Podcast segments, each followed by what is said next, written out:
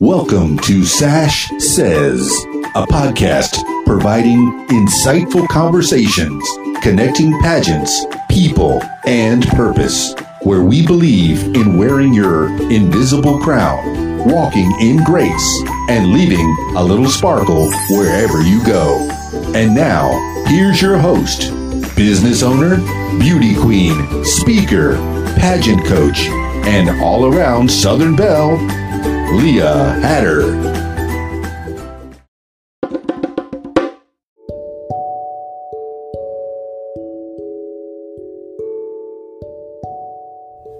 Hi, Queens, Leah here. I am really excited to record this episode because today I would like to share with you some encouragement and insight to ceasing comparing yourself with other people. Comparison is one of the easiest traps to fall into, and I know firsthand, especially when competing at pageants. And what sparked this topic discussion is that someone recently told me about a young lady who did not want to compete in a program because she did not look like or act like another young lady. And it really breaks my heart to think that people would have those thoughts that they're just not good enough or that they can't go for what they want to do or that they can't do what they want to do, all because they're comparing themselves uh, to other people. But uh, I can relate because I too have compared myself to other people. I have admired other young ladies' outfits. I have changed my hairstyle to match another person's. I have envied other ladies' talents and abilities to do things that I desired to do without stopping to ponder the many gifts that I believe that God has given me. And it is so easy to get caught up in comparison. Do not for one minute believe that you are not enough to fulfill a goal or a dream just because you get intimidated by somebody else. Stop. I uh, was once in a pageant and won by surprise. And you're probably thinking, why on earth would you even throw that out there? Because this uh, particular experience really relates to uh, comparing myself to other people and I'll explain why. So uh, I went to a pageant in a new town and in a new place with uh, other contestants that I had not competed against before. And I was really excited for uh, this new opportunity to be able to participate in this system because it is a wonderful system. And uh, jumping straight into the day, I remember being dressed and ready to go uh, to go walk in front of the judges and uh, to compete in evening gown. And I had my hair and makeup done. I had on a really cute dress. Um, one of my friends was with me, and I was just really excited uh, to be able to get on stage and go up there and just go do my thing. And as soon as I walked into the competition room, I saw the audience, I saw the girls who were already on stage competing, and I look across the room and I see that there's only one other contestant my age. Y'all, there were only two of us competing in that group that day. I thought, oh dear. And uh, for those of you who aren't as familiar with pageants and the way that they work, a lot of pageants don't really care to have just two people. We always try to have a larger group of contestants uh, because we really don't like crowning one girl and then the other girl goes home, you know, feeling like a loser or, you know, feeling like a failure. So, anyway, I'd figure out that it's just the two of us. But here's the thing about the other contestant she was walking around the room and was absolutely one of the most gorgeous people that you've ever seen. Her dress had a flow to it every time she walked around. She had long, gorgeous hair and seriously, y'all, she looked like a Barbie. I mean, just well put together, one of the most beautiful people you've ever seen. She was truly a quote unquote pageant girl. She had been in several other pageants across the state. And I knew of her. I had never met her personally, but I knew of her. And I thought, okay, great. Uh, it's like I just knew right then I'm I'm gonna lose. So uh, I adjusted my attitude and I told myself that the day was going to be for fun and that I could enter another program to win a title uh, because obviously for that pageant, I was going to be the predicted loser.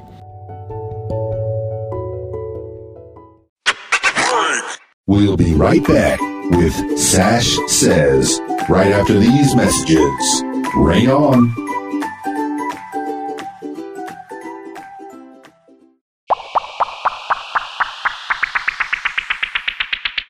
Hi, this is Melissa Posa, aka Real Mom Queen, also known previously Mrs. International 2017, and you are listening to Sash Says.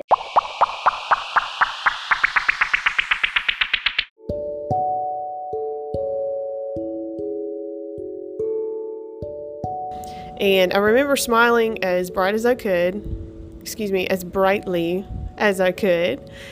I kept my back and my shoulders straight, and I glided as well as I could in my pageant walk and put on my best performance. Well, after waiting what seemed a really long time, the scores were completed, and she and I both walked back on stage. Several side awards were given out, and uh, it seemed like they went back and forth between the other girl and me. And so I would get an award, and she would get an award, and then I would get another award, and then she would get an award, and so on and so on. Well, then, just a few minutes later, the time came for the alternates name to be called. And I thought, this is it. You know, let's just go ahead and announce my name. Let's get it over with.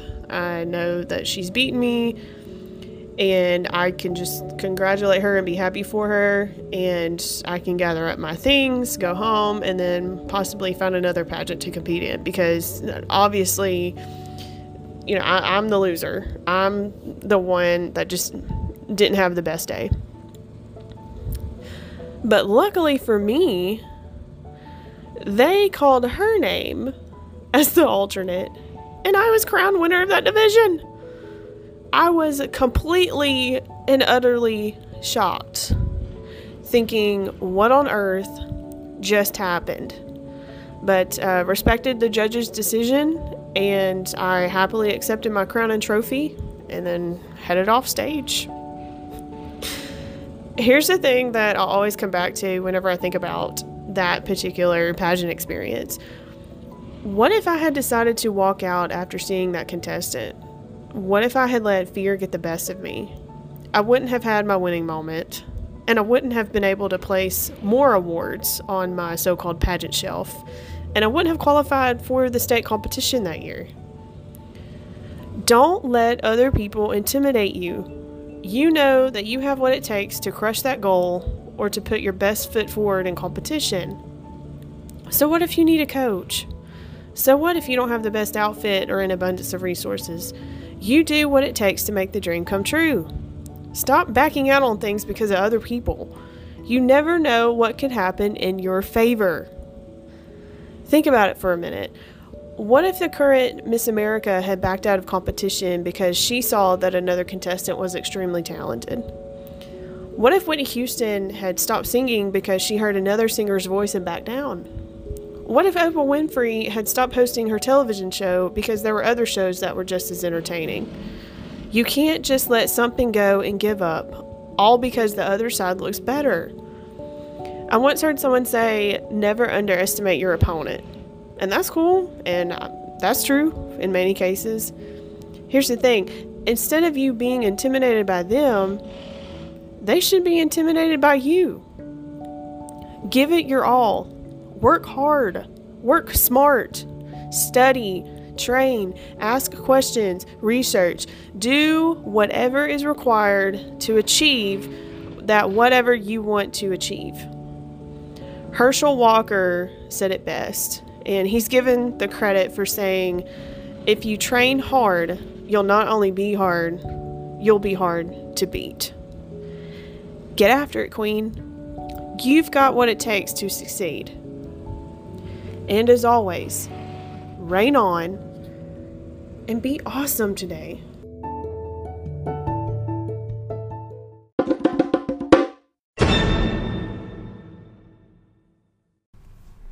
Hi there. Thank you so much for stopping by today and listening to another episode of Sash Says Podcast. Feel free to reach out to me at lhatter underscore pageants at yahoo.com. You can also follow me on social media at instagram.com slash sash says podcast. Thank you for listening to this episode of Sash Says. Tune in for more engaging conversations soon. Until then, reign on.